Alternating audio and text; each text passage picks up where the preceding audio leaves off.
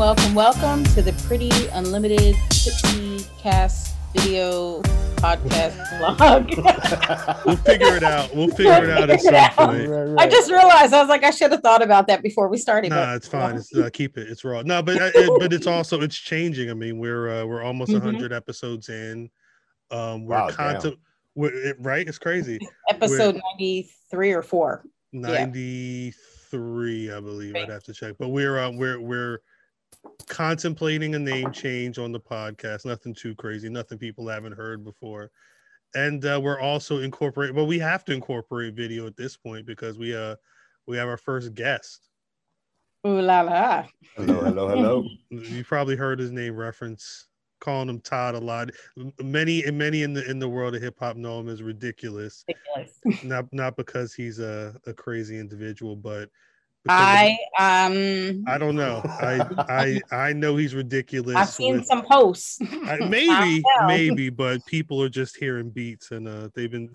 I, I I need to go into my email and check and see how long I've known. How long have I been getting emails from Ridiculous? We'll- Oh we'll- gosh. You know been- what? Five years been a minute. Easily, yeah. it's you know what I was minute. gonna I was gonna say was um I should play all the beats that we turned down. When remember when he's when he sent us the one? That's like- a lot of beats, though. That's a lot of beats. So Chris was like, okay, so here's the ones I like. And I immediately went to the one that we use. That was like, the first it- one. it's my ringtone on my phone. Oh wow, dope. Thank you. Thank Yeah. you.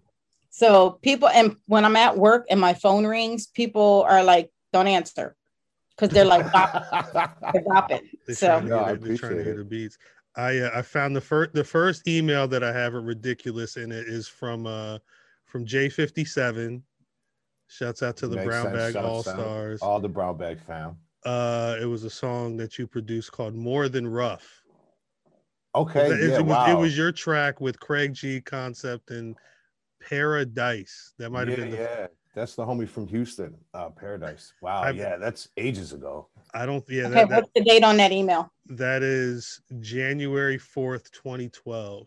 Yeah, I was gonna say that's got to be a good ten years ago because that album is is old. Yeah, and then it's just been. It's been weird. It's uh, it's funny though because the emails we've had going going back and forth are only on a page in my Gmail, but I think I've post I posted you a lot on Rock the Dub back in the day, and I know we've talked a lot just on Facebook, like in Facebook Messenger, about a lot of stuff. Um, whether it's you know your your your material coming out or your other work, you know, platforms, music as a as a as an entity in and of itself. But how long have you been producing? How long have you been in the world of music? Um, a good 25, 26 years. Uh, I started back in the early, early 90s, like 90, 91, out in California. Uh, I was living with a buddy of mine at the time who played bass in a band uh, that rehearsed right next to Rage Against the Machine, strangely wow. enough, before they popped. Yeah, so this was like way back. Uh, and I would, we would smoke up and I would grab his bass guitar and just start banging on it because I didn't know what the hell I was doing. Right. And after like four or five broken strings, he was like, "All right, you gotta get your own thing to break because I need my bass for rehearsal." right. So he talked me into buying a an EPS 16 Plus from Ensoniq, which is uh the next thing they made after the SP 1200, Mm. uh, and uh, that kind of started me from there. Um, and I started putzing around, and I didn't really take it serious for a couple of years. Um, I really had to get my feet underneath me. Um, but about five or six years later, we started working with artists. At that time, I moved to Chicago. Mhm. Uh, we started working with artists in Chicago, started the Masters of Conversation campaign and uh, the Illinois Mind State campaign and a bunch of other things that we started doing out there. Damn, this man been all over. I, I wasn't expecting California to Chicago. I know I know Boston, Massachusetts areas in there at some point. Yeah, I grew up upstate New York, so I, I've, I've been in a few places. Jeez. well, uh, it's it, it, this will be a fun episode. We've got we've got ridiculous on. We're going to be going. We each did a top five of our favorite tracks from his massive. I just went through the SoundCloud. I literally just went through the SoundCloud, but I also um, I went through the Bandcamp and SoundCloud. There you I go. I um I don't want to say I, there was a number of tracks that I I know I've covered on Rock the Dub before that that Oh, yeah. definitely uh definitely made the list. I'm I forget how um connected a lot of these these little circles of of rap music are like because ridiculous he touches like again boston there's some new york there's some jersey and there's a lot of uh a lot of different regions with a lot of different uh rappers that you that you spit with so uh what's Two up things. what's up Okay, so I was telling Chris that okay, I realize I have no idea what a music producer does. Like, what does that? What does that mean? and I'm thinking there's probably going to be people in our audience that might be as stupid as I am and don't know that information. So, what is what does it mean to be a music producer? Uh, Curious actually- where you get the music and like, you know, how that works. Uh, it means a couple different things in a couple different genres of music. Uh, in hip hop, it usually means the person that makes the beat, Mhm. uh, and then they may or may not help you make the song. Uh, an actual producer, in terms of Quincy Jones or people that actually produce music, is somebody that takes a pre-existing song and makes it a commercial release. So Mm. they sit there and they either polish it up, they add pieces, they take pieces away. I think my Zoom just lagged out. yeah you're, Uh, there you go You You're weren't good. moving all that much anyway. It's okay. we could hear, we could hear you though but you're good yeah yeah, yeah. All right, cool. Yeah, so like uh, in hip hop, you have people like Dr. Dre that are producer producers, right? Like they'll make the beat, but they also sit with the artist. They're real particular in what the artist does. They make sure that everything follows through to the vision they had for the song. Mhm. And then you have other folks that just make beats and kind of pass them on. Engineers end up doing part of the production. Artists kind of produce themselves. I tend to be the kind of producer that works with the artist. I want to make sure that the song represents everything that I wanted the beat to be. Mhm. Um, and I've been lucky enough to be able to produce full albums for people a lot and do my own work with albums where I could make sure that artists were really kind of living up to the vibe that I had for the song. Mhm. That's something I always try to bring forth. Even when I work with, I did some production with some rock bands back in Chicago and some other things like that. It's more about taking what's already existing and making it a polished gem Mhm. than it is really like the actual initial creation process. So a lot of the work goes into the mix, you know, where we putting drops in? Are we adding any additional stuff? Do we need some extra guitar here? Do we need a little scratch here? Do we need all these little things? That's kind of what a producer does. So when you hear a song and the drums go away and you hear a little police siren over here and all these little pieces, Uh, that's There's actually one song that I have a note, and it's gonna. I'm gonna ask you what something is because I can't figure out what the noise is. That- I'm gonna one of those apologize to you now. So and it's like um the old Aaliyah song with the baby in the background, right? Mhm. Uh. It wasn't one in a million, but it was one of her first joints. Like it was crazy, right? Like you put a baby in the background, but that's what a producer does, right? A producer finds whatever sound it is Mhm. fit the mood that they they they're trying to put together for that piece. Right. That was that was one in a million, wasn't it? I think it was, yeah. Yeah. With- And I remember hearing it, and I was like, "Holy shit! There's a fucking baby in this There's song." just just, just a baby Yo, in the crazy. background chilling. Yeah, just crying. Yeah. Yeah, a I just weird flashed on the what who what was the song? I can't remember the name of the song. Montel Jordan. Remember he put his daughter.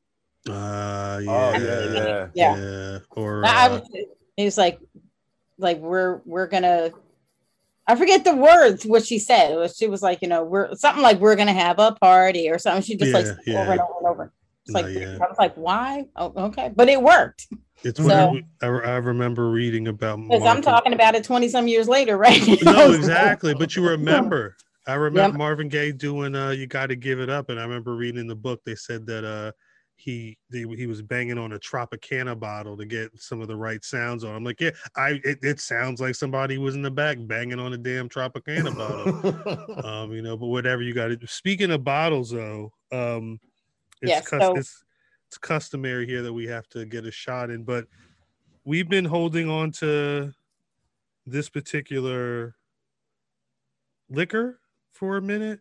Sake. I I I don't want to Horan Gecka I, I don't want to butcher See, now you know why I left them with you, so This, that you uh, have to be the one to pronounce the words on the.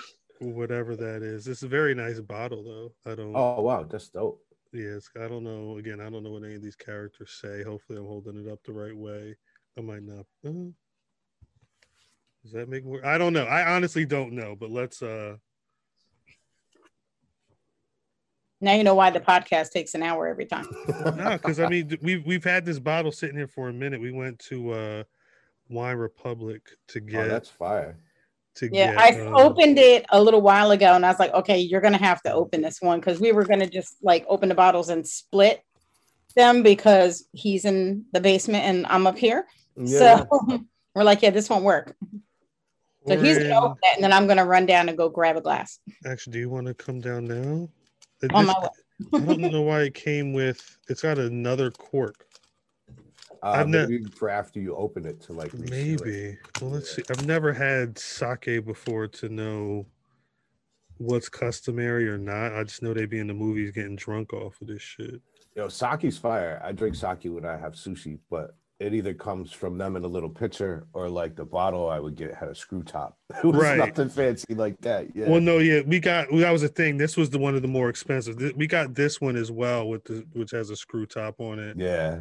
I think, as a matter of fact, I think we got the cheapest and the most expensive. But I mean, most expensive was like forty some dollars, maybe. We weren't breaking the bank. Oh, what the hell is? Okay, I'm sorry. What the? Fuck? Oh wow, they wildin'. Yeah, I don't know. I. I don't. Here, smell this. Ooh, gosh. Yeah, it smells weird. Okay. Here. How much of this do you want me to pour in here? Is I the just want a question. little cup. All right, I'm uh like that. No, keep going. All right. Say when? Are you are you serious? Yep, that's it. Okay, because that I'll I- be. I don't even know. Like that looks like water. I'm sorry, Todd. This is All down hydrated. Oh no, fam, sake's good. Room temperature sake too, or cold, never warm. yeah. No, I, this has been sitting in the basement, so it's not um crazy warm. Yeah, some restaurants will serve it to you warm, and that's nasty. Cold, Not dude, a- that shit is so nice. I've heard of warm sake, but again, I don't know the difference for any of this stuff. Yeah, this fits right in there. Look at that. Oh, that's pound. I yeah, I, I- I guess whatever works. I and this one looks milky. I don't know what this situation is either. And then we'll take a shot. Ew, that smells terrible. It smells. Sorry, I. okay, which one do you want first? I well, I poured Yeah, the yeah. I poured the clear one into here, so I guess we'll do this one first. Wait a minute. He dipped out. He said he had to. He, he said he'd be right back. I'm gonna pour it. I don't think I'm gonna like this milky one though. You have both of them. I have both. Okay. Hey, you ready? No, hold up. Ew, this one looks disgusting. Yeah, I've never seen like cloudy. You know what sake it looks like? You know what it It looks looks like? like milk. Yeah, I- It looks like breast milk. Ew. That looks yeah, like it looks like whole milk. Yeah, I don't know about all that. Skim milk. Let's try this one. I'm fascinated. all right. You ready? Yeah, as ready as I'll ever be. People are gonna see the faces we make. Cheers. Yeah, babe. Ew.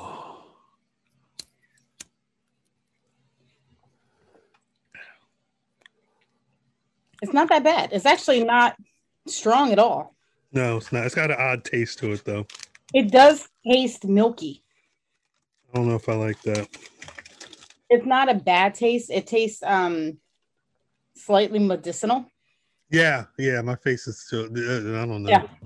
yeah, your You're- face is making that not so sure look. I don't know. I don't know if I if I could do more. I don't know if I could sit and just drink that all the time. Is the thing. Um. Yeah, I like I have sake with beer or whatever, like when we're at the sushi spot, like we just kind of sip it. Or you get like the chef that's like, all right, do everybody a shot, and then like they Mhm. pour everybody a shot. Oh, okay. There's a barbecue spot that we go to um, around here, and Mhm. shouts 1911 Smokehouse Barbecue. And at 7 11 p.m., everybody in the place gets a shot because um, it's uh, s- the owner is uh, military, but the 1911 is based on his fraternity. Oh, okay. Yeah. So it all goes back. Yeah, that's Bomb ass lemon pepper wings. They Oh, do have my good gosh. pepper wings. We ordered okay. no dis the, the spot that we ordered food from tonight was good, but it, it, it wasn't as it didn't have the No, crisp. the wing, It Mm-mm. didn't. Ha- it didn't have the crisp of uh of a smokehouse wing. Yeah, we ordered. Yeah, and if your wings aren't crispy, like Right. it's not it's not right. It Like, wasn't. it's gotta it be didn't have snap. enough flavor. Right. It would. They were. They were. They were for lemon pepper wings. They were a little sweet. But I mean, what can you do? What can you do? I'm from Buffalo, so like Oh, you know. You know. yeah, So, wings wings we are ordered- of ingrained. Yeah. We ordered from this place last night, and we I bought something that just sounded odd, so we bought it and we tried it, and it was freaking amazing. It was egg rolls, and it was stuffed with mac and cheese, yams, and fried chicken. Oh, okay, that one's new. I've had mac and cheese egg rolls before. They added the yams and fried chicken. And Yeah. Yeah, it was Yeah, like yeah. it's called soul rolls. Yeah, it was. It was a soul roll. I was like, all right, Chris, Are, are we doing this other one too? let's go. I, Let's might, I think I poured too much in here. Let's see. There's a food truck up in Lowell, uh, where we used to live out here in Massachusetts. That's an egg roll food truck, and they had like cheeseburger egg rolls, buffalo chicken egg rolls, like all different kinds of stuff. I never seen all that before. I don't know I- if I if I'm rocking with the sake. It kind of reminds me of wine. Yeah. Well, it's it's a rice wine, so Oh, makes that makes sense. Mhm. That makes sense. But I don't want to like I wouldn't drink this like I would ju- like I drink wine. I've Yeah, I used enjoy to it, drink yeah. sake, and it will sneak up on you. That's what I'm- that's what I'm thinking. you up, Yeah. That's what I'm I'm, I'm already feeling a little warm and I only had the the sh- this shot and then a little sip. Oh, we'll see. We'll see how that sounds crazy. No. That, that that looks like a problem. That looks like an actual Right. problem. You know what? And then this company will sue us for this company. Yeah, for you won't Well, know. Yeah, yeah. They can't. What if prove- I like poured it in and it like smoked or some shit? it, you never know. It, it- the one smells like it could get a little smoky if you if you mix it with other bad stuff. Okay, Um, all we. So, are gonna start our top fives. do you want to start? You start first, or you want me to go first? I'm gonna go first. Okay, that's what's All up. right. So, what's your number five ridiculous track? The bullshit. Oh my gosh! Wow. Okay. I okay, so Chris will tell you I am all about a vibe. Yeah. So I, you know, so my perfect vibe is like an R&B vibe that's too fast to dance too fast, but too slow to dance slow music. It's like, you know, when you right in that middle, like you can't really mm-hmm. dance to it. So this is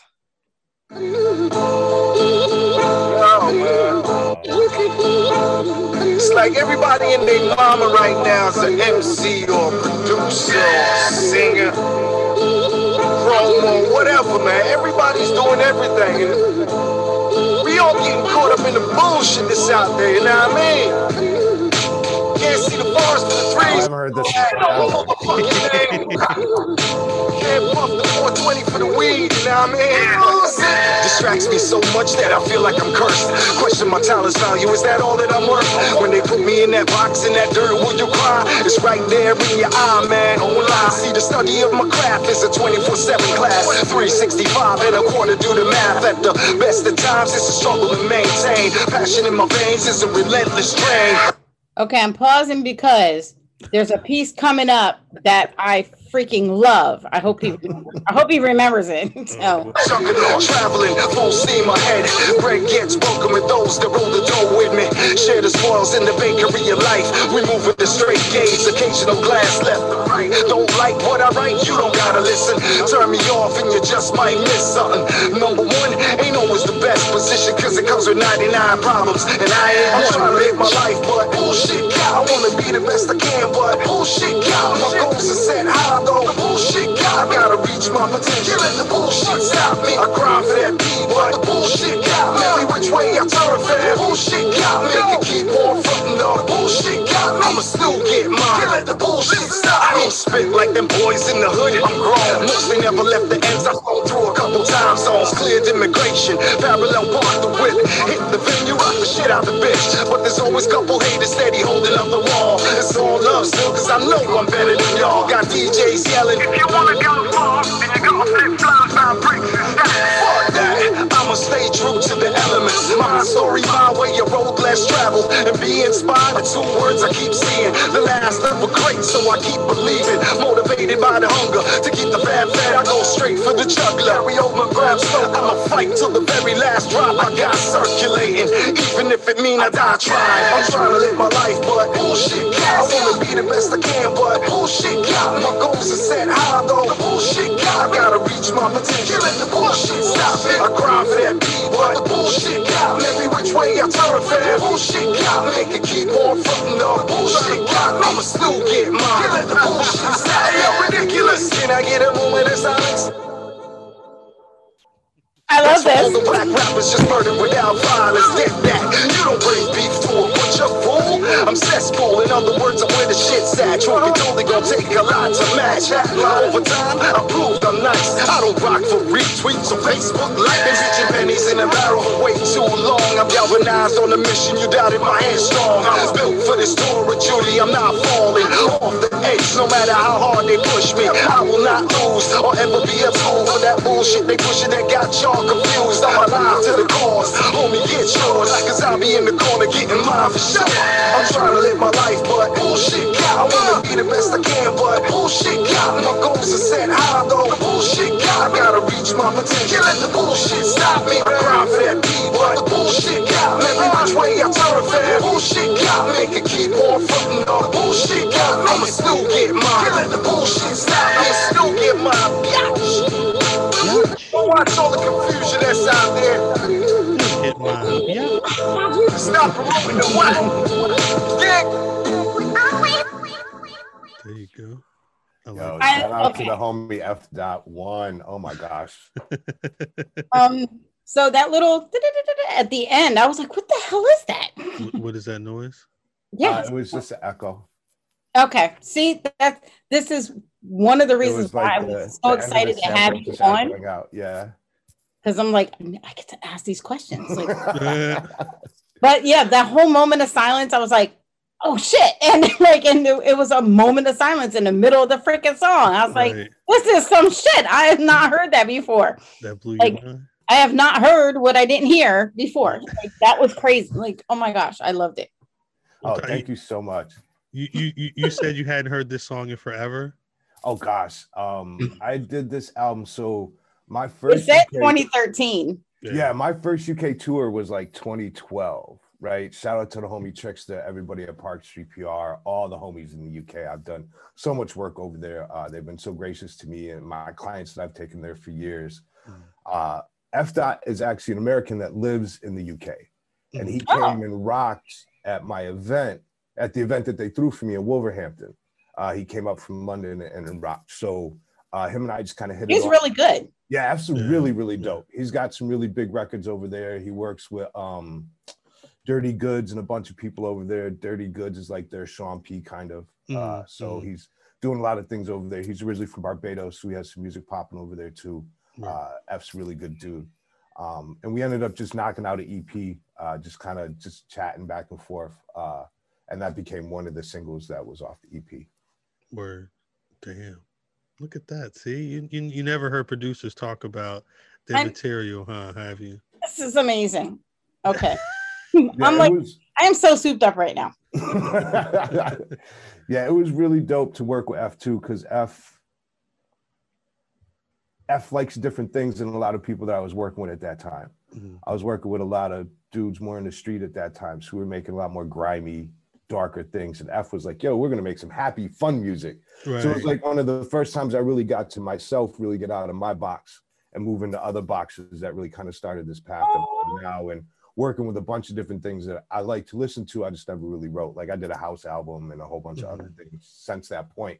And that really kind of pushed me out of doing some of this more grimy, slower, you know, we can sell dope and shoot people to it type music right. because that's what I was just doing a lot of, right? Like that's the the environment that I come from. It's the music that I listened to most of my life. So it was the music that I made for most of my the beginning of my career. And working mm-hmm. with F really kind of pushed me into making some happier things. Oh, that's great. That's what's up. Do you still connect? Yeah, I still talk to F. Uh, we haven't worked on anything in a while. Um, I've been working on this opera that we've been writing for like a year and a half now. Oh, I'm gonna I'm gonna make you talk about that later. yeah. Um, Okay, so I want you to tell him that there's some old white lady that likes his. oh, likes I'm gonna I'm gonna have him watch this for sure. Like I'm tagging everybody who's in all these songs because There you I know it's not me rapping, so there's gonna be a bunch of people that that, that are gonna be really happy. and make sure they all know it was still the beat that drew me in. Right, right. Okay. There's only one album where I rap on it, and y'all didn't have access to it. So. I feel like we need a second, a part two that's just like a few minutes long. That that that'll be the one we, that. we just talk about that one album for an hour. That, that'll Yeah. be that session. That'll be that session. Okay. Um, Chris, my my number five. Is, you don't have to play the whole song if you don't want to. That was just Well, I was gonna say because like the reason I like the song is not gonna be done justice over this microphone. Like, um, your remix of "Vain" by Frank Knight, which uh, damn it. That's my number one. oh, I'm sorry. That's my number one. My Swear to apologies. God, that's my, My- number one. My apologies. No, that I We remember. do this. We always pick the same songs. I remember getting that record. I remember that re- it's it's a hard record, but it, it's like it's one of those ones where uh you know, and, and forgive me, I'm not a, a, a car driver, but like you put you're in the whip, you know, and you turn that one up loud and that like they can hear you coming from blocks away. It's that type of beat. That one Um, where you got to put the windows down, otherwise they're going to shatter. Right, right. all, all you're feeling is the the the unopened or the the, the open doors rattling and, and everything, and your brain shaking in your head and all that stuff. Nah, yeah, it was one of those types of beats. And I mean, you've also just done a lot of work with Frank Knight as well, right? Yeah, we actually had a, an album come out uh, two years ago uh, called um, uh, "Ghetto Songs of the Night," uh, and it was actually the first album where I employed a lot of like live musicians and wrote a lot of live music to sit on top of the samples or even replace the samples. Uh, so shout out to Frank. Uh, we have a bunch of videos coming for that finally. Uh, we're working on a bunch of new stuff too. One of my songs may or may not be from Ghetto Psalms of the Night. We'll see. But no, I, yeah, I just, I, it, what was it about this Oh, track? we're going to have to fight later because you got this song at the wrong slot. I don't look. Hey, there, there's, I, there's a couple of songs that, that fuck? made sense. I'm sorry. I Yeah. apologize. I apologize for having my own opinion. Okay. I'm I'm Okay. sorry. No, but what is it about this track that uh you know made you have it so I mean you put it at number one. Like what was I did. I put it at number one. Um, and I actually wrote myself a note.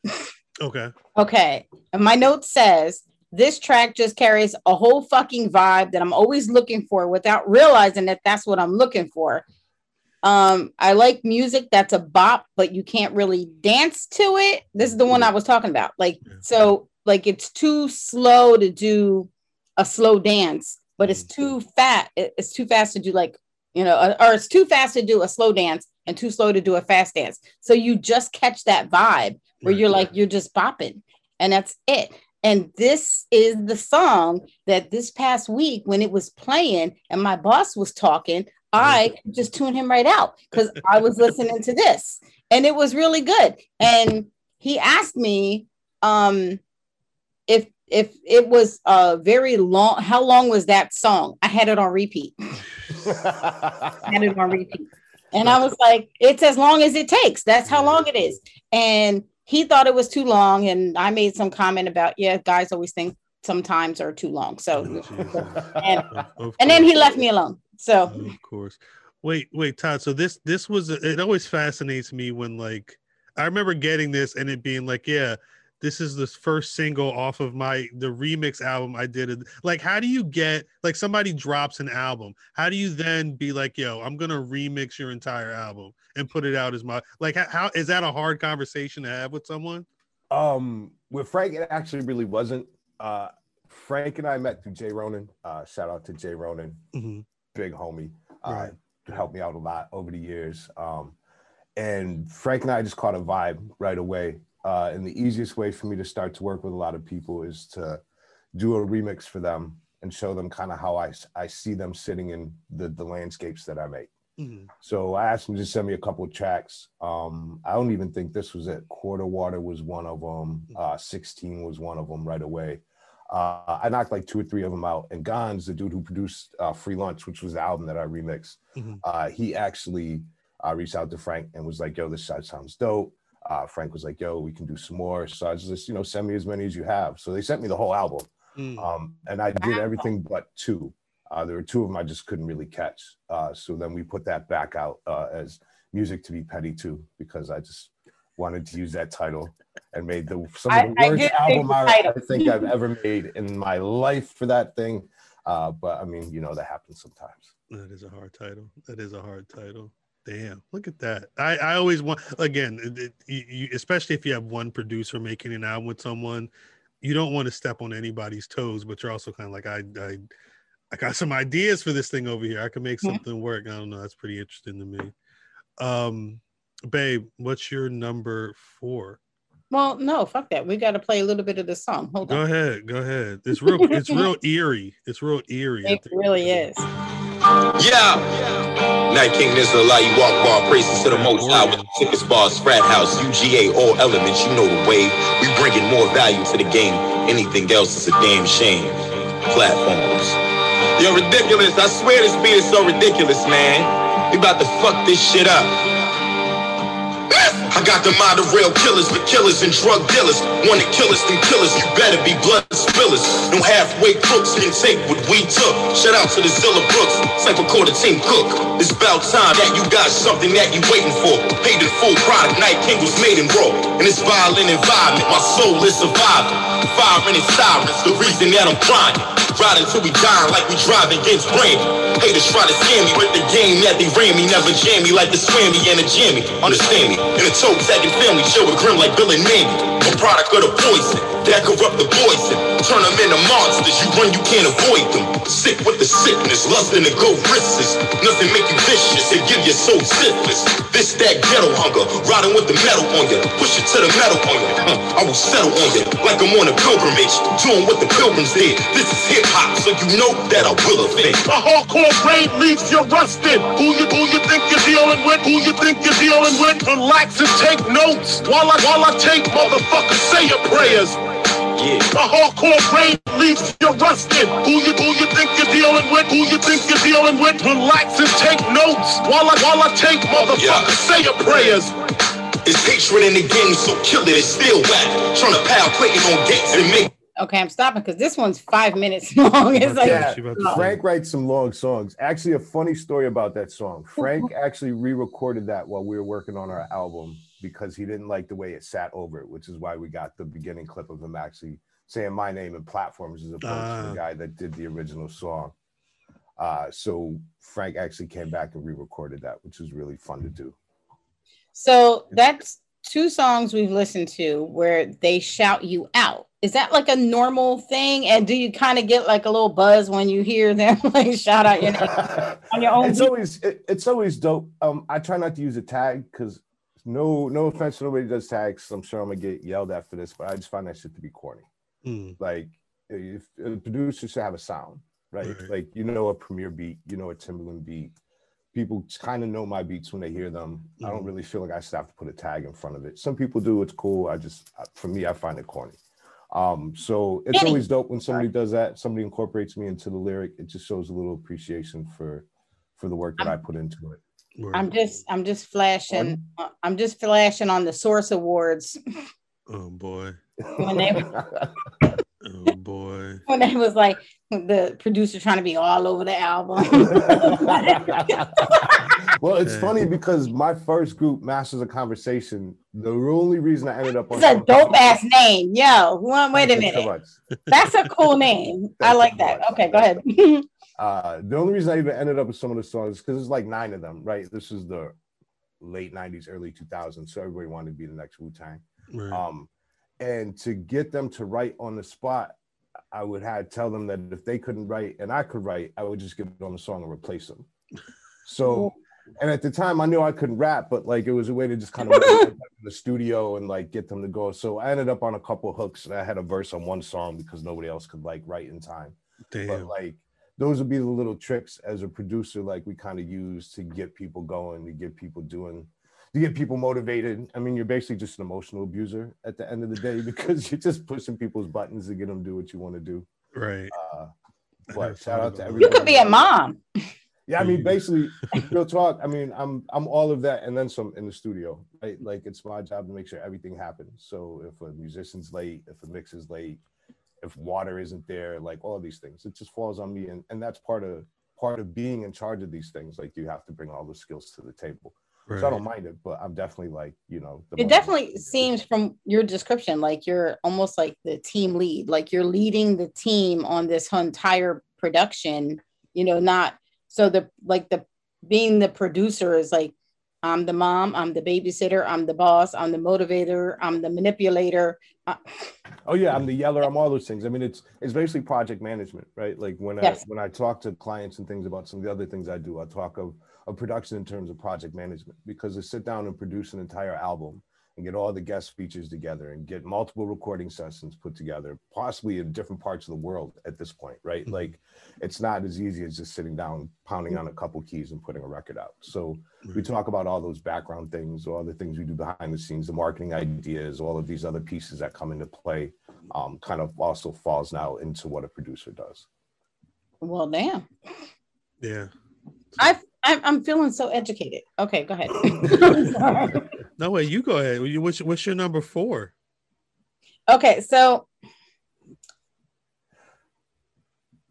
my my number four was I'm sorry to say it this way, was the corny one. Oh, On the, it was the corniest one that I came across, but that's kind of why I liked it. Okay. I was getting um see if he if he understands which one I'm talking about. It gives me I need love vibes from like LL Cool J. Okay. Do you know what it is? No, but I have a couple different ones in mind. Uh, I don't know if it's off my instrumental album Broken Paths or if it's off something else.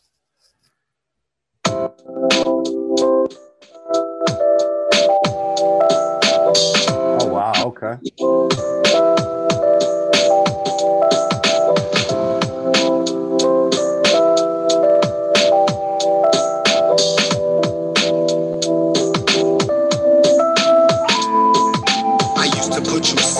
Now you come first simply because you toughed it out when I was away at work. But I made those Oh, okay, conflict. progression, Damn, okay. meetings, performances, studio sessions, night after night. Never giving So this is called Chill with You. Yeah, that's the homie Conflict from Chicago. Shout out to Conflict. We only did one joint, unfortunately, but dude was mad talented. So yeah, it whole it totally took me back to like I need love because it was all about him and his girl and That's a and- very Anna track. He was Yes. really good at putting his heart on a track. Like it was really, so like, right deep, from his you know. And he he said about like women trying to not be thoughtish, and I fucking fell out laughing.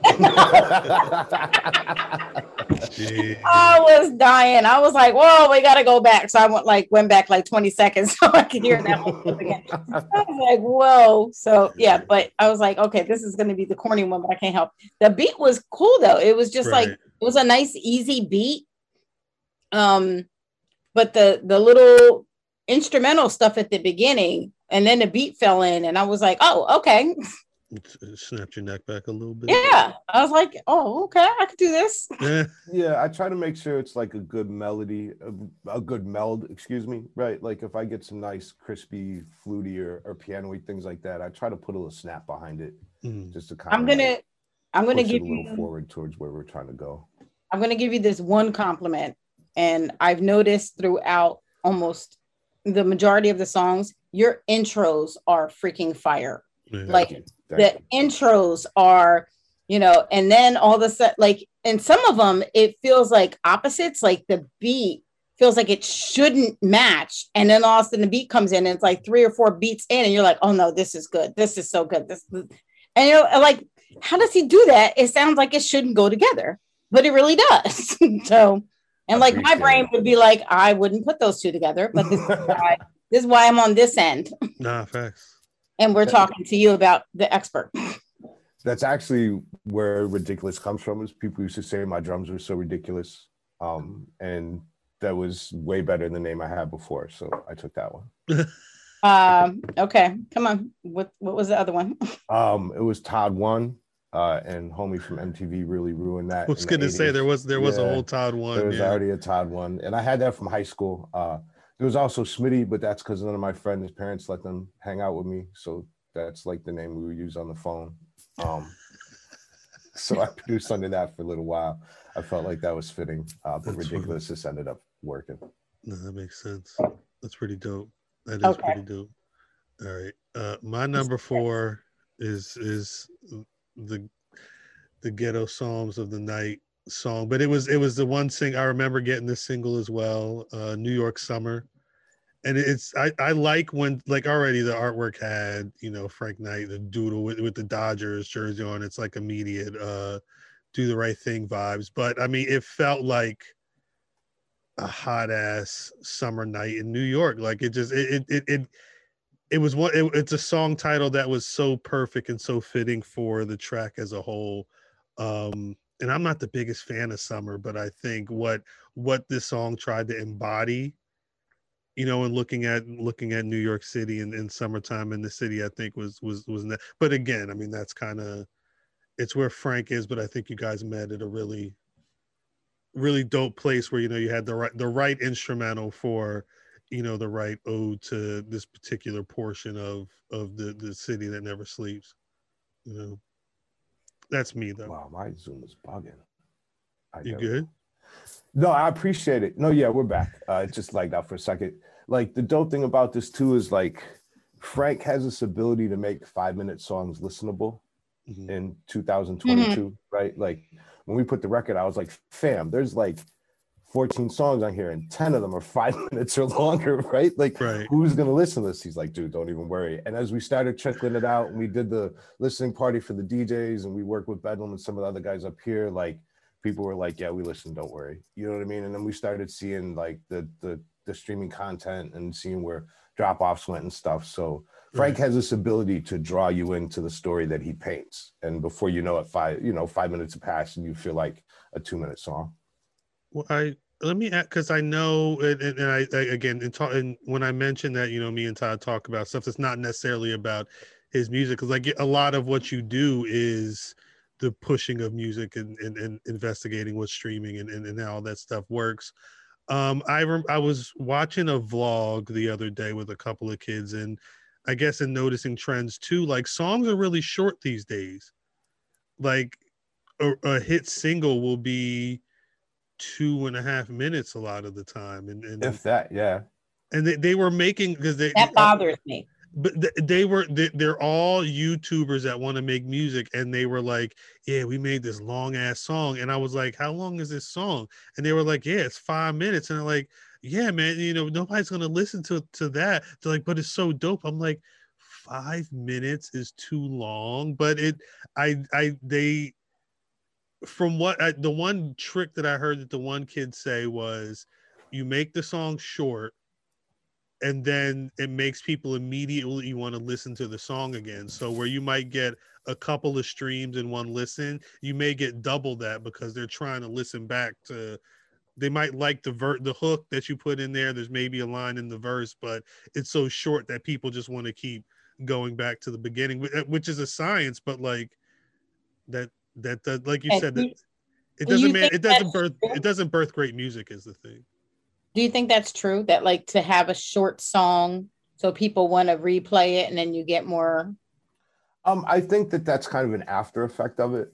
Um, the trend moving towards short songs in the beginning was more just because the attention span is shorter, and you have a shorter amount of time to to grab and hold somebody, right? Right. Like it, it just is what it is. Even myself, I mean, I'm 50, right? Like my attention span is nothing like it was before the internet. You are I'm not. not even gonna lie.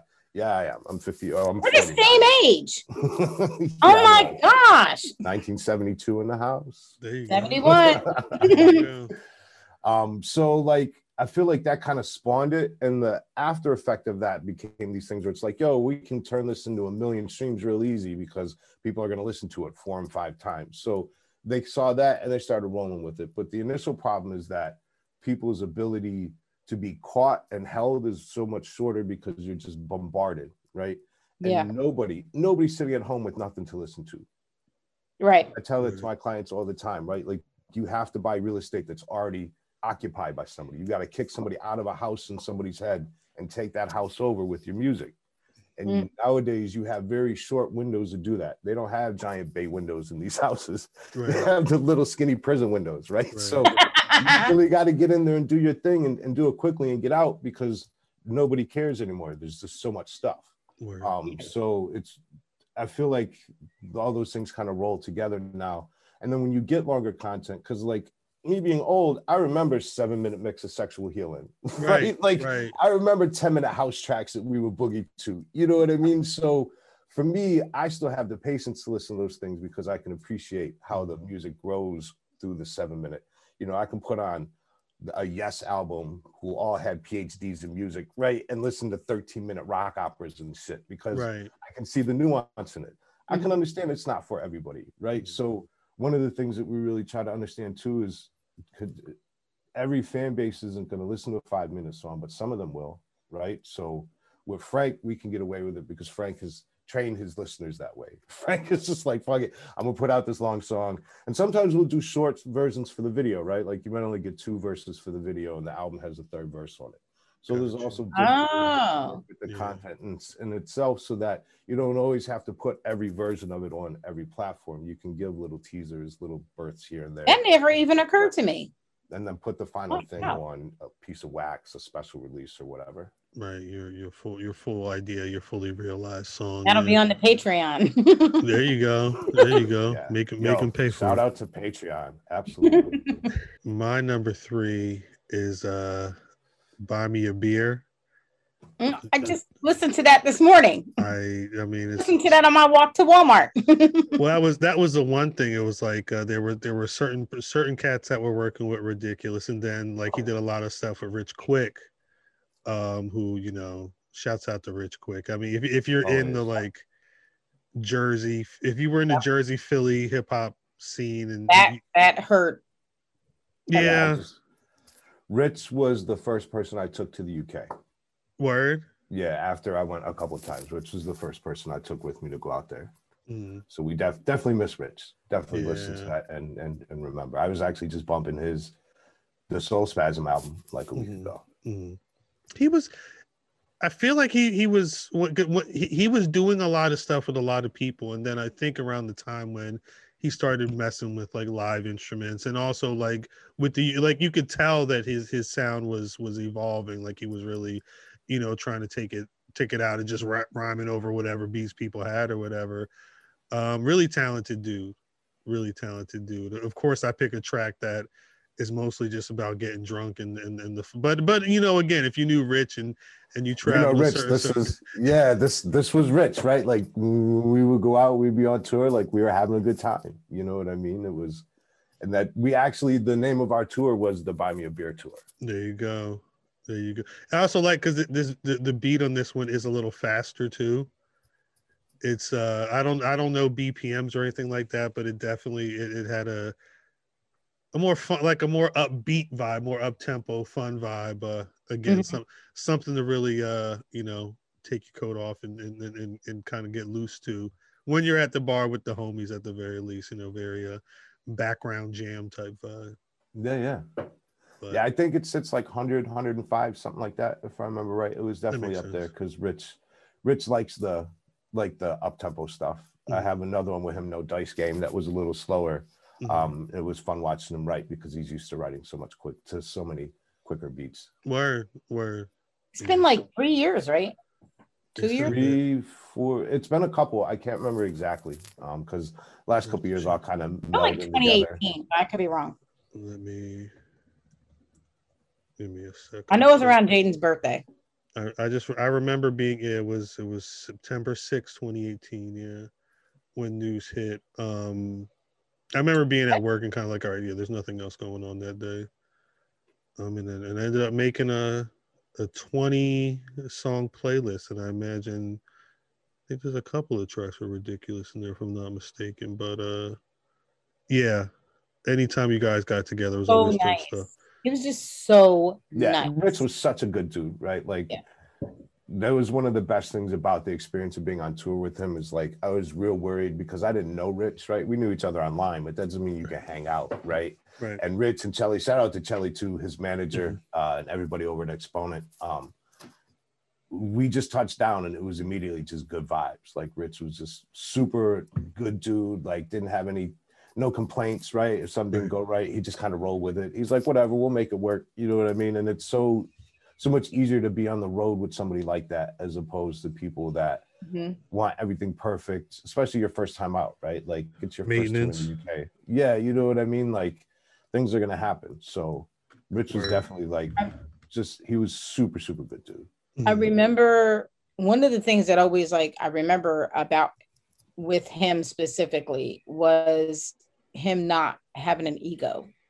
Right. Like y- Right. you get like you know, I Chris and I work with um we do we we help put on an event every year and um every year um there's about like 30,000 people that come to this event. And it's it's pretty big. And every year i get some some woman who's if you don't let my man on your stage his whole family his whole family will be there and i'm like i'm like oh, like apply put in in put in the Right. application that's all you got to do and like Rich would be like, you know, not like that, but Right. people knew who the fuck he was. You know, like people don't know who the fuck your boyfriend is. Like that's why Right. people fill out the application. You know, so you know it's just crazy. But you like he he was good, and I always felt like he kind of blocked out how good he was. Yeah. Like- yeah. He didn't accept how good he was. Yeah. He had no ego about it. You know, which Yeah, is being bad. You know.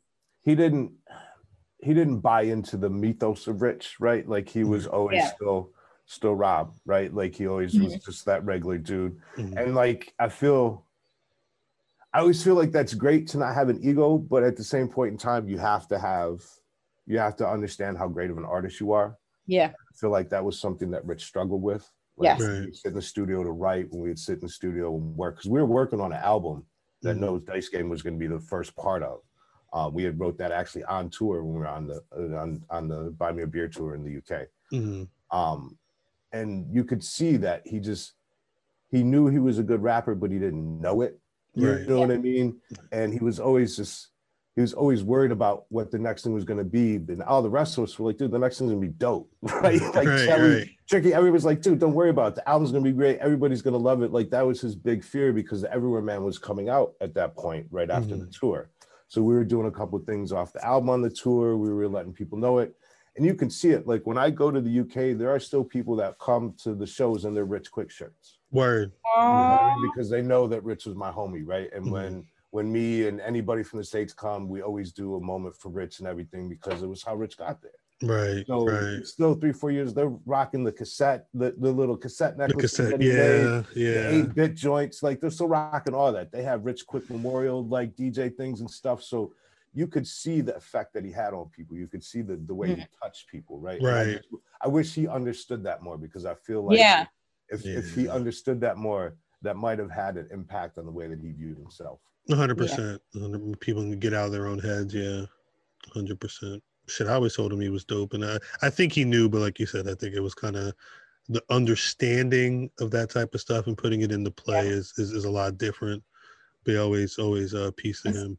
some people struggle with that like they don't want to they know they're good but to move into that realm where i say i'm good i'm going to sound like egotistical and full of myself and then but you still have the doubts so it's Right. like you know how do you how do you have that balance you know and he he definitely struggled with that you know Mhm. so Well, and like as an we artist, all right? knew how amazing he was you know Oh so yeah, and as artists, I mean, we're not the best communicators because if we were, we would just talk. We would need to sing and rap, right? Right. So, like, right. We we we we all have as as entertainers and creators and everything. Like everybody I run into has something that we're working on, right? Like it's always something that fuels whatever creative energy that we have. Mhm. Um, and it's just a matter of like, I feel like in the creative space, it's really hard to divorce yourself from the art that you're making to be able to be objective to it, right? To be able to to see how good of an artist you are Right. because you're so busy making it, right? Like damn it, this mix doesn't sound right. I wish I changed this verse. You know I mean? There's always these afterthoughts, and hindsight is 50 50 when you're making art, right? Because mm-hmm. after it, I, I go back and listen to things from 10 years ago. I'm like, I can't even listen to this mix no more. It's making my head itch. Like, right, there's right. so many things I want to change. So it's really hard to divorce yourself from that microscope that you put over the content that Yeah. you create to really see the effect that you have. Right. No, hundred percent. It's crazy. I can't. I can't read stuff that I wrote two years ago, let alone listen. Read. Oh, he cringes. He cringes when he read reads his I own can't. stuff. He's like, It's- no, I can't do it. There's always how did this get into print? No, I don't know. But um, it's And I- don't let him find an error, like a Mm. typo or something. gosh. He- Oh my gosh. You're He's like, lucky I still got access. I will. I will go in and change something if it, if if there's a, a, a error, or some little minute misspelling or or a link being fucked up. Yeah, I will. Uh, once in a blue moon, I'll read like when I'm reading something, I'll find an error and I'll like send it to him with the link, and he's like, "Son of a bitch!" And he's like, because you because you have to change it. You can't let it sit there once it's found. You're feel irresponsible. I don't know. All right, babe. What's your what's your number two? "I'm sorry." Uh oh.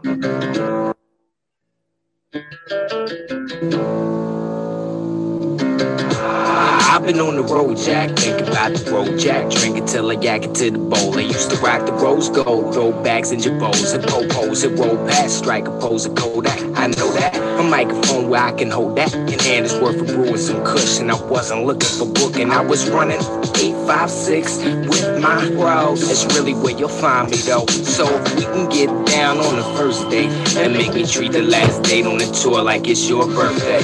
Then vibe out to find cloud universal and real recognizing every circle that you circle. Shimmy y'all, shimmy yeah, it's your mama joke. It's your money dance. I'm kinda broke, but you want me bad. I'm playing no games of chance and luck. God got me to my body of work, embody the earth. So what you think about oh boy, oh boy? You suckers ain't making no It ain't no dice game. No more playing no more. Pick your money off the floor, cause you fucking with it no more. Cause it So yeah, when we were talking about it, I was like, "Oh gosh, this is my number two coming up." Yeah, and that's actually the one that we did on tour. So Yeah. like we were so shout out to the homie Sattler. Uh the homie Neil, the homie Trickster and his homie Sattler. Sat- Jutla does um t-shirts and in his t-shirt factory he has a recording studio. So they went and got us the best fish and chips I've ever had in my life. Mhm. Like, bro, they cooked these, they had battered French fries that they cooked in beef tallow oh my god! Wow. fam, Wow. and then with like with And everybody fish. thought McDonald's had the best fries. Not Yo, bro, this was so good. Like I was so full, and then we sat down and I made the beat for him on the spot, Mhm. uh, and he started writing, and uh, that was what was going to be the beginning of our album. Damn. It's crazy how that works. Yo, now I want to go back to UK and get these damn fries. Right. Yo, road trip. Well, we need an airplane, but you know. yeah. When, when, when, when outside opens up and everything's good, definitely go get the. Oh. Chris, imagine a ridiculous UK tour I mean, look, of, I- of all the spots. that would be dope. A, a, a, a food tour. Yo, so the food Tour tour, like take us to the hot, the music spots, the food spots, all your you go. tours. Their- You know, their snack game is bananas. They got snacks over there that we don't have here. That's ridiculous. Yeah. Like the the flavor of their chips, like bro, there's so many flavors that we don't have. It. They had turkey, Really? cranberry. Like I got to go back and find the pictures from the Still Gold tour. We actually went snack snacking, snacking, right. and then like all the American candy companies have a different name over there. So all Mm-hmm. the candies have different names. And then they have the nerve to have better versions of the candies in the UK. So they had multiple flavors of Kit Kats before we had them Yeah. here. Uh, They had yeah. all kinds of crazy stuff over there. Like, dude, the snack game is bananas. oh gosh, you're not helping my. I, I'm on day 94, 96 right now of my weight loss thing. You're not helping me. Well, yeah, the only thing I eat there is chicken kebabs, really. Like I'm not even gonna. The Uh. chicken kebab spot, the chicken is like no GMO, none of that shit here. So the chicken's really good because in Europe they have different standards. mm, And Mhm. then it's Well, uh, they have standards. guys. Oh yeah, they have hand standards to begin with, what helps, right? yeah. and this the halal guys, so they're open to like 2 a.m. where everything else is closed. Mhm. So when they know we're in town, they know we're coming every night. We took Dutch there. We take everybody there. Like we stay at a hotel right around the corner. There's the Indian spot right down the street. Yeah, we can we could definitely go on a food tour. We I don't love- do London because London's too expensive. We go to Wolverhampton uh, and stay up in the Midlands uh, where life is a little bit more normal. Word. Damn. I went to the UK once and it was I didn't know where I was going. I just kept walking around the same big circle. All I remember is when Chris went and he called me. He's like, "There's fucking scaffolding all over Big Ben. I can't yeah, even." nah, see it it." was And he crazy. was he was mad. I got a picture in it because I guess it, I guess it might still be under construction. I don't think it ter- tourists have been around it for a bit. But I was like, where is I'm walking around like it's supposed to be right here. And then I kind of just look up. I'm like, yeah, there's a clock face with tarp and shit hanging on. It was very disappointing. I yeah, it- like every time I go through London, it's under construction. I feel like that's It's just like New York. state of being. Yeah, yeah. I in didn't London, realize. like it's I don't know. I the little bit of time I spent in London, it wasn't near as fun as like going out and actually being with normal people. London's like like Upper West Side all the time. You know what I mean? Like right. especially when you start doing the exchange rate, you're like, fam, I just paid thirteen dollars for this beer. like, Right. This is unsustainable in any way, shape, or form. This is not how things are supposed to work. Nah, craziness, craziness. All right. Chris, on you. My Number number, my number two. It's it's it's a random one. I don't. It was. I don't want to say it was. It's random, but like it's not one. I, I don't know if I even got to send the email. It's your remix of uh, "Recognize Ali's Season of the Rebel." Oh There's yeah, yeah. There's something about the beat. I don't know who you were you, you who, who you were gaining influence from, but it's definitely like there's something about the the collection of sounds and and and, and it's got like a, a early to mid 90s like hip hop vibe to it i don't know it's just a really it's a really dope take on that track and uh, i don't know i kind of i kind of like hearing you in in that that pocket No, I appreciate it. There's actually a beat that I made for the Frank Knight album. oh uh, okay when I was writing music for that. Uh, Frank that- Knight. and that, and Frank had passed on that. Um, and I recognized I, I had messaged Rec uh, and I was like, yo, let me do a remix for you. Like, I, I can't really place nothing on the album right now. And he was like, yeah, sure. He sent me that and I sent it back the next day. Uh, and just, he was super happy with it. So we put it out. damn good stuff and then you got tmb on there to uh You're Yeah, not TMZ playing any of your songs, Chris, and this is very disappointing because now I have to go look them all up. I'm sorry. Like I said, you know, I, I, I again, I've been getting emails from this guy for like nine years. It's one of those things where, you know, it, it- platforms is a SoundCloud account I've been following. It's just there's so much stuff on there. It's uh, It's know. a lot. It's a lot. I want to say it took me like every bit of six weeks to get through to get through it. Everything. Oh my gosh, yeah. Between that and the Bandcamp, I've been very lucky that so many people have decided to work with me and, and allow me to to capture their voice on different soundscapes that I put together. Word. Word. Do you understand how talented you are? Um yes, like I get it. Um it's something that I I feel very lucky to be able to to sit down and and find therapy and, and banging on the keys. Um we're working on some new stuff now with this opera that's going to be crazy. I'm so excited. Um but You just lit up. Yeah, I mean, I'm excited for it, right? We hopefully we get this grant. Uh, shout out to the Boston Foundation. Uh, Boston is really, really dope place for people to make uh, music. There's an incredibly rich, diverse nonprofit support scene here. Tons of grants. Um, most of my clients the last couple of years, not through any work that I've done, just because it's part of the ecosystem here. They've all gotten lab grants, which is what I just applied for. Mhm. Uh, and you get fifteen thousand dollars to create music. So, like one of my clients, Brandy Blaze. Uh, we're doing a visual album for her. Uh, she did a, a four four emotional suite album uh, that we're doing basically nine music videos for. And when you take the music away and play them, it's a silent movie. Oh wow.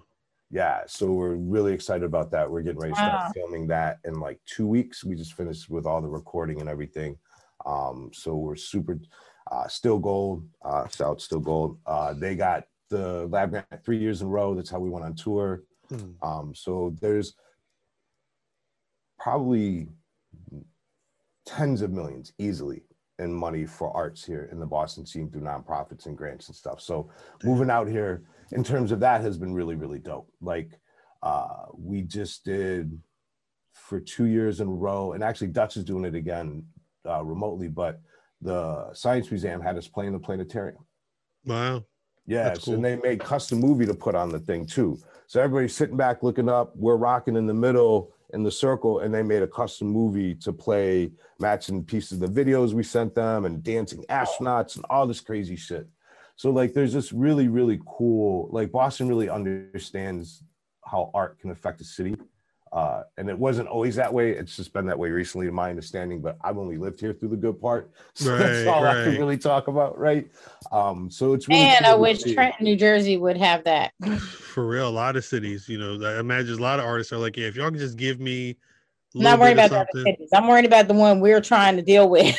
Yeah, because coming from Chicago, we didn't have any of that, right? Right. Like Yeah. there was none of that in Chicago. I mean, there's a little bit of nonprofit money, but not really anything, right? And definitely not anything like the Boston Foundation or any of these other organizations that are supporting folks out here in Boston. So it's definitely really refreshing to see people like the city of Boston is paying people to do gi- giant graffiti murals and Right. revitalizing parts of the city and stuff. You know what I mean? So it's really dope to see them actually embracing, especially some more of the urban arts that so many cities like are like it's either you know graffiti or nothing, right? Like there's so many other variances in street art, and it's really dope Yeah. to just kind of encompass that and bring that into part of the city instead of trying to criminalize it. yes, because we another another event we work with, they do um uh it's it's all graffiti art artists, uh, muralists, and it's like really cool. They get this um there's a, a business called TerraCycle, Okay. and and they upcycle trash. Yeah. Oh, nice. and yeah so they do uh, we have a friend leon rainbow who runs the uh uh the graffiti jam Jersey Fresh Jam. jersey fresh jam i'm like i know i'm mixing the words up here so he does a jersey fresh jam it's like in august every year and like all these um graffiti artists from all over the place just descend onto trenton for that afternoon and they're given a piece of wall and Oh, they dope. do whatever they want. So now, if you're not familiar with this, between the weed and the spray paint fumes, you you know you you gonna catch a little contact, but it's okay, you know, 'cause it's, really, it's really cool art. Right. Um, you know, but yeah, so like to see, we need. I'm gonna need you to come to Trenton when we have a couple of these events, maybe next year when it's more safe. Right. um, A, a- a trip Yeah, down yeah. for a trip down for Jersey Fresh would be dope. Would be dope. Yeah. Um, Yo, I definitely want to come check that out. yeah that one the other one is art all night it's um a it's literally a 24 hour art and music I remember you posting about that one. yeah. Uh, yeah. so this year is going to be times. Yeah, yeah. virtual just like last year was virtual so um but yeah 2022 it's on baby Yeah, So- yeah. As, as long as outside's okay, we're good to go. Yep. Um. All right. So So you my already. number one was vain All right. I'm gonna go. My number one is weird. It's I, my number one is specific, specifically my number one for the last verse. Um, it's, it's John Riley's "Bully Pulpit," but it's only because uh, like it's a dope track. I actually love the instrumental, but it's just dope the way. Again, you know, we talked a lot about Rich Quick, but uh, in that third verse, he kind of flips the whole idea of you know, bu- like he's like, well, shit, you you you the bully here. I was the, the one fucking around in my area. You know, I'm new to school. I don't know. It, again, it, it's kind of like, uh, it's it, it it's a track that the stuff I appreciate about underground hip hop. You know, you don't hear a lot of tracks like this, and then to have it like a track knowing that it, it's about a certain subject matter and make sure that at the end you've got the guy to come in and kind of flip it on it. I don't know. I always appreciate things like that. Uh, you know, there's not too many genres of music that, allow you to do um, unique things like that uh, within a within a four or five minute time frame. I don't know. I don't know. When go, going back through things and thinking about the artistry of people like you and artistry of people like Rich Quick, it's it's those moments that uh that always excite me. So yeah, bully pulpit. So I don't know if that's a surprising pick or not, but uh, you know, it's it's it's that bit that makes me smile every time. Nah, that's dope. And it's funny because we didn't really give Rich any guidance other than I wanted him to be a different type of bully, right? Right. Like I just wanted him to be different. And then he sent it back, and both John and I were just like, holy shit, dude. like we wanted to do a video, but we all the video ideas I had for were way above our production budget. Right. I think that always the way. Yeah, because it's so visual, right? Like that's another thing. John is a really visual storyteller. So Mm-hmm. like I couldn't just do some random video. The video would have to match somewhat what the song was saying. Right. And Right. at that point, it's a Britney Spears video. you know what I mean? Because now we're in school hallways, we're having fights, we're in the back. You know what I mean? So, Right. Right. but no, definitely. uh one of my favorite favorite experiences in making that song was getting that verse back from Rich Damn. because it was just it really sealed what I already thought was a dope song, Mm-hmm. right? Like we there wasn't a he I think he's the only guest on John's album on John's EP if I'm Uh-huh. not mistaken. Um and we really wanted to make sure that if we only had one guest like that guest did something dope, right? And because I was working with Rich at the time, I was like, yo, we're gonna give Rich a shot for this. And the minute they came back, we're like, yep, no more. There Like go. this is the one. You know what I There mean? Like yeah. we we had two or three other requests out. I pulled those requests. We're like, nope, you can keep the verse, do whatever you want with it. Like we're we're gonna work with this one. These other songs are gonna sit the way they're at. Damn, it's amazing. Love how love how things come come out to an end. What's up? Okay, I have a question. Which of our songs do you disagree with? Um, I didn't disagree with any of them. I actually really liked a lot of them. I forgot all about the the conflict album. Um, I can Mhm. see the the picture with the green and the brain with the glasses now, but I, that had completely escaped my mind. Um, I'm really glad that you went through this the the the the Bandcamp though, because I feel like there's a lot more on there that we never really got up on the SoundCloud. Um, we're Right. actually getting ready to pull all that stuff together and throw it up There's on Spotify. so many good beats on there. Like uh just amazing.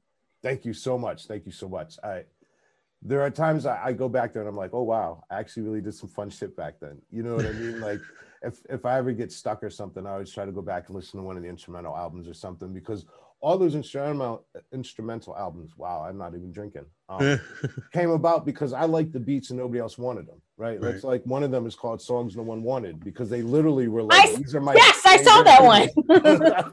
these are like my favorite beats in the world. And I have been presenting them to people for years, some of them and Mm. nobody would take them and i was mystified as to why so i just you know i was like i'm just going to put it out there and, and see. And a couple people sent back like little things they did to them so that's always fun too like these instrumental projects kind of live in their own space where people will grab them and use them for different purposes. And as long as it's something that a song i can get behind like I, i'm not going to give everybody a hard time about it. Word. Okay, so I'm gonna play one more song Uh, because I have to replace the one oh that I fucked up. Here okay. okay, so this was my this wa- was my number six because Uh, let me tell you, my top five started as like a top 32 or 33, and I had to keep dwindling it down. I was like, Chopping no, and like, Yeah. yeah, I'm like, this shit don't work. This top five stuff. Top five is cool when the person has like six or seven really good songs. when the person has 25 years of something, it's super hard. It's really, really Thank difficult. you. thank you so much So this was number six.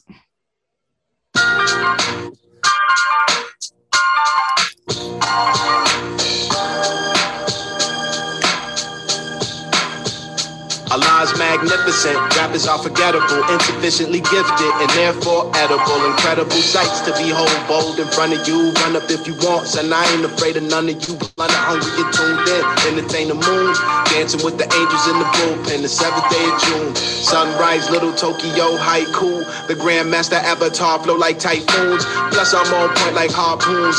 Travel through the scorched earth, snowstorms, hell and monsoons. I emerge as the lotus flower blooms. I wasn't born to die.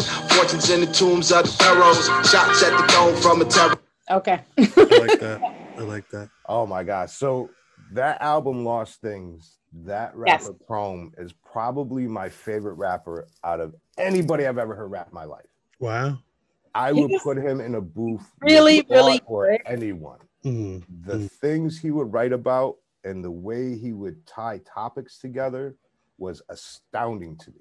He would That song when it was like a whole load of different topics all in one song, and it went so the flow was really good, and the beat was the is the only melodic beat I think I've ever like. It was a melody of a beat, like it was so cool. I was like, oh my god, I like that was that was gonna be the one I was like the the chill with you. I was like that should not be on this list, but I'm gonna put it on this list. Ah. But- and this was the one that was gonna be in that list. There So and I took it out and, and put chill with you, and then I put the Loonies one that shouldn't have been in there. There So she go. this was the one that was supposed to be there. There she go. Things Oh, happen. he's really good. Oh, I froze up again. Can you hear us? I think his Zoom was. There you go. Yeah, I'm back. Yeah, yeah. I don't even know what's going on. Everything else is working, but Zoom is wilding. Um, it's all good. Yeah, no, like I'm actually gonna re-release that whole album. Uh, when we It's so good. I like that's gonna be the piece of content that we that we focus on re-releasing. Um, I'm talking to an animator about possibly doing an animated video for it. Um, it really just kind of depends on, on if I can make the trade happen or not, but we'll see. Right. Well, what? Love animated videos. I'm, I'm picturing uh take on me right now. Aha. what you, you mentioned? So you mentioned that you mentioned working on an album or an opera. What else? What all? What all you got going on right now? Um, so currently, uh, about a year and a half ago, uh, I came up with an idea for a web series uh, where we placed the Bloods and the Crips in the Revolutionary War and made a comedy series out of it because I Uh-huh. think it's hysterical hearing people speak old English with like current slang. Right. Uh, there's a couple like uh, Doja Cat did one where she read Roddy Ricch lyrics like Shakespeare Uh huh. uh, that was pretty funny. But a couple years before that, somebody else had did one that kind of birthed the idea for me, um, and that turned into a production budget I couldn't do. Mhm. So, in working with a couple other people, uh, I'm sorry, I think I might have just talked right over you because my thing lagged out again. Um, oh, you're good. You're good. uh, so that kind of turned into this idea of maybe doing a play around it because it's just easier to stage. Uh, and I'm really lucky to have done some stuff with the Oberon here uh, and the ART. Shout out to everybody over at Harvard that allowed us to use their facilities to do these really dope rap shows. Um, and I was going to do some programming with them over the course of a couple of years. And this was one of the things that I wanted to do. Hmm. Um, so it's called Come to Pass. Uh, and it's a story about how America was founded on these foundations that have now left women of color behind in 2022. So we're telling the story of how the decisions made in the way the country was formed and the way that they treated people today and the way that, that those actions have now morphed over hundreds of years gives us the racial inequalities and the gender inequalities that we have going on today. Right. So the story is uh, Brandy Blaze and Sean Taylor's two super talented artists here in the Boston area, are going to be the two leads, and they're a brother and sister. And their parents die on a farm out in Western Massachusetts in the Berkshires. Uh, and they live in a town where they've never seen anybody else. So everybody just kind of likes them, right? Like they don't know how people perceive them in, in, the, in the Americas in general. And they have to walk from the Berkshires to Boston and that journey and all the people that they meet give us conversation points to then talk about how people were treated then and how that has led to the way people are treated today. Ooh, So, like for example, she runs into a, a woman, Amanda Shea, who's a great, super dope poet here, and she's gonna do. She's got dreads, super, super great girl. She's woman, excuse me. Um, she's gonna do a piece on religion and cultural identity and how that was stripped from them and how when they tried to practice it, it was called witchcraft. It was called all these things. They would pick herbs and use them for, for potions, and they thought it was magic. And we're going to be able to touch on all these things. We're going to go to an inn and find out that they can't stay in the inn. Mm. They have to go sleep in the barn, basically, right? So we have a conversation of how that turns into redlining and how it turns into how it turns into real estate profiling and how it turns into segregation through land and how oh, land ownership changed the way the country was built. So we're going to use these kind of character interactions to become conversation points, and each one will be led through song that then turns into a spoken word piece that takes from what they're talking about then moving into kind of how it is morphed over time. Uh, and the spoken word piece is going to be done by a narrator that kind of stitches everything together. Nice. So it's It technically an sounds opera. so amazing. Yeah. Oh my gosh, we're super excited for it. Like we're we're writing the music for it right now. Uh, we're actually going to have a live band perform the whole thing. Uh, Still Gold and and accompany. I feel a Boston trip coming. will will be this. Uh, our goal is to have a. So there's 14 songs and nine spoken word pieces. Uh, we're gonna have all that written by probably the end of this year, uh, and we'll do like a. Is there a table read. fundraiser or anything that people can? Well, right now there isn't because we're we're waiting to see what happens with the lab grant. Um, Right. We're gonna put something together for it after we get the table read together. Um, so that's kind of our goal this year is to get to the point of a table read. Um, one of the dope things I really want to do with it is we're not going to use scenery. Um, they have a 16K projector at the Oberon, which is really, really cool. So we're going to use video as the scenery. Oh. So like the song, the one of the first songs it songs is about them being on the farm and whatever comical cow, cow farted and blew up their parents or whatever is going to happen to kind of lighten the load a little bit because it's it's heavy topic matter. So we have to kind of lighten the load throughout, right? right. So we're going to try and and have a little bit of comedy here and there so that it's not so heavy all the time.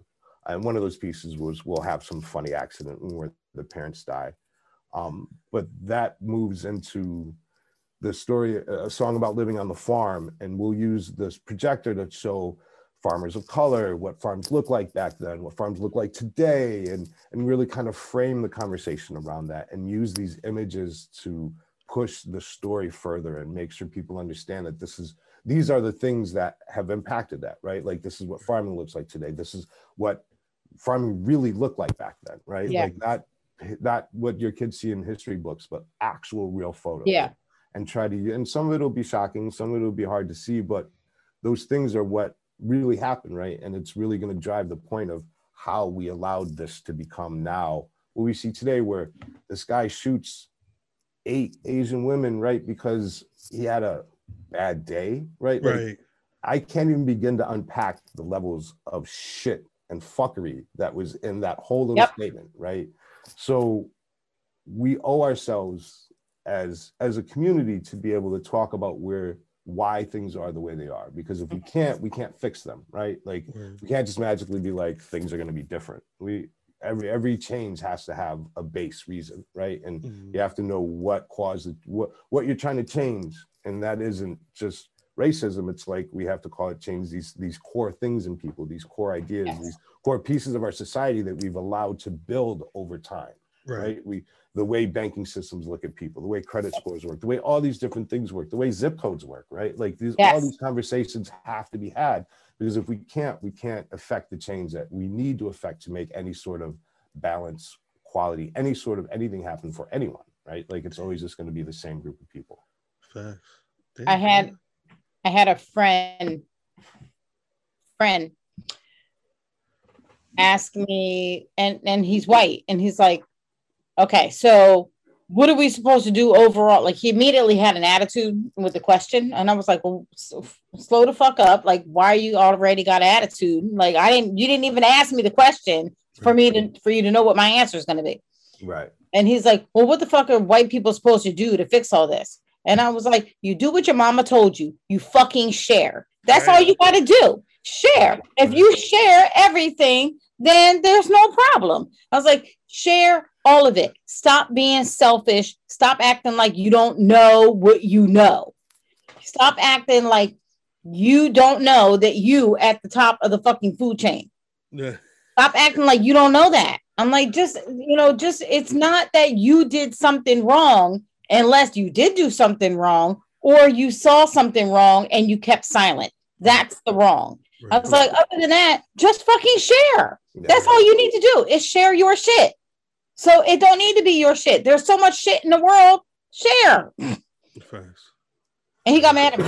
He- he's not talking to me now, but that's okay. well i mean he clearly didn't want to share No, no, Right. no. And he didn't like what I was sharing. So Right. fuck him. So Ain't that always the way? Well, Todd, Mr. Ridiculous, thank you for sharing your sounds with the world. Yo, thank thank you guys for even just listening. You know Oh, what no I mean? doubt. Thank you for the support over the years, um, Hell. and thank you for all the the wonderful words you guys have had to say tonight. No doubt. Thank, thank you thank for you the for the intro I was music. gonna say thank you for the theme. I mean, you know, I think that Yeah. that kind of set the tone for Thank you for my ringtone. so you know, no, really appreciate where can people find you and everything if they if they want to learn it more about you. Uh, I want to plug one thing real quick before I go. Go Go ahead. it. Um, I sit on the board of BAMS Fest here. Mhm. BAMS Fest is a nonprofit in the Boston area that puts on the largest festival supporting creatives of color in New England. Mhm. We do it every year in Franklin Park. This year we're going virtual because obviously everything that's happening. Right. Um, it's bamsfest.org. We're always fundraising. We're always looking for support. So if anyone was thinking of supporting my play or anything like that, please go to bamsfest.org. Support this. The work we do with these people out here is invaluable. Uh, we're starting an accelerator program where we're going to take artists on a two-year track to really help them. Like from a creative standpoint, we're doing an 18-month touring track Oh, wow. um, we're doing, they do curation services, education services, video production, just all sorts of things to support the community on top of the festival. So definitely, if anyone is looking to support, uh, I, all my music is free. Like I don't, it's just something I do at this point because we have other things going on. Please go support BAMS. It's really important the work that we do out here. And everybody took a hit this year uh, Right. with COVID, including nonprofits. We lost in the state of Massachusetts, we lost like $270 million or something like that Mm. in terms of funding because taxes are down and everything. So definitely bamsfest.org. Thank you. Um, other than that, uh, We'll I'm push. at, I'll I'll do a separate posting out, and we'll push that out too. Right. Right. um, you can you can find me at uh, Platforms Music on Bandcamp, uh, Platforms Music on SoundCloud. Um, Analive.org is a nonprofit we run for tours. Um, the consulting services that I do, I run through Analive. Um, we really just kind of focusing on getting everybody up and running. Oh, uh, Fire by Brandy Blaze is coming. It's a makeup line we're launching for women of color with an artist here, Brandy Blaze. Uh, we have our first lipsticks coming out in about six weeks, hopefully, depending on how quickly we can get things here from China. So we're definitely helping people. My big thing now is helping people create generational wealth from the things that they do with their engagements. So whether it's through music or through selling other pieces of content or other pieces of creativity that they have, it's about creating things that we can now pass on to other people um, so that we have things for ourselves. That's awesome. Great to hear. Great to hear.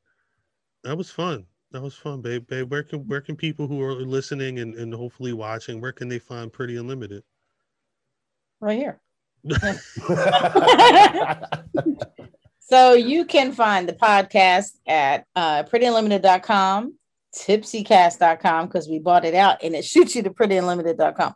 And you can find the vlog um, where you have to see us. If you don't want to see us, I'll, I'll give you, I'll tell you how to do that. So you go, if you want to see us, you go to YouTube, Pretty Unlimited. And if you don't want to see us, go to Spotify, Pandora, iTunes, wherever you listen to your podcast and listen for uh, look out for Pretty Unlimited. Mhm. Pretty underscore unlimited on Instagram because I fucked up and lost the lost the original one.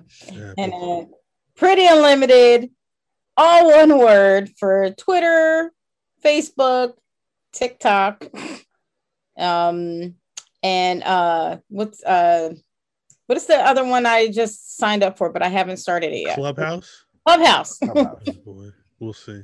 And I'm like low key. I'm like, I need to sell these seven invites that I got. You, you might be able. That's how I got mine. I bought it from somebody else. You So. might be able to. No, this was fun. This was thank you again, Todd, for coming through. Um, shouts out to anybody who made it to the end of this podcast. Y'all are the real uh, OGs. And I Thanks, guess we'll JC, because she always makes it to the end. yeah, shouts out to JC always. Um, and I guess we'll catch y'all next week. Yes, absolutely. Y'all, y'all have a great night. Thank you so much. Thank You you. too, On man. that note, we love you guys. Mwah.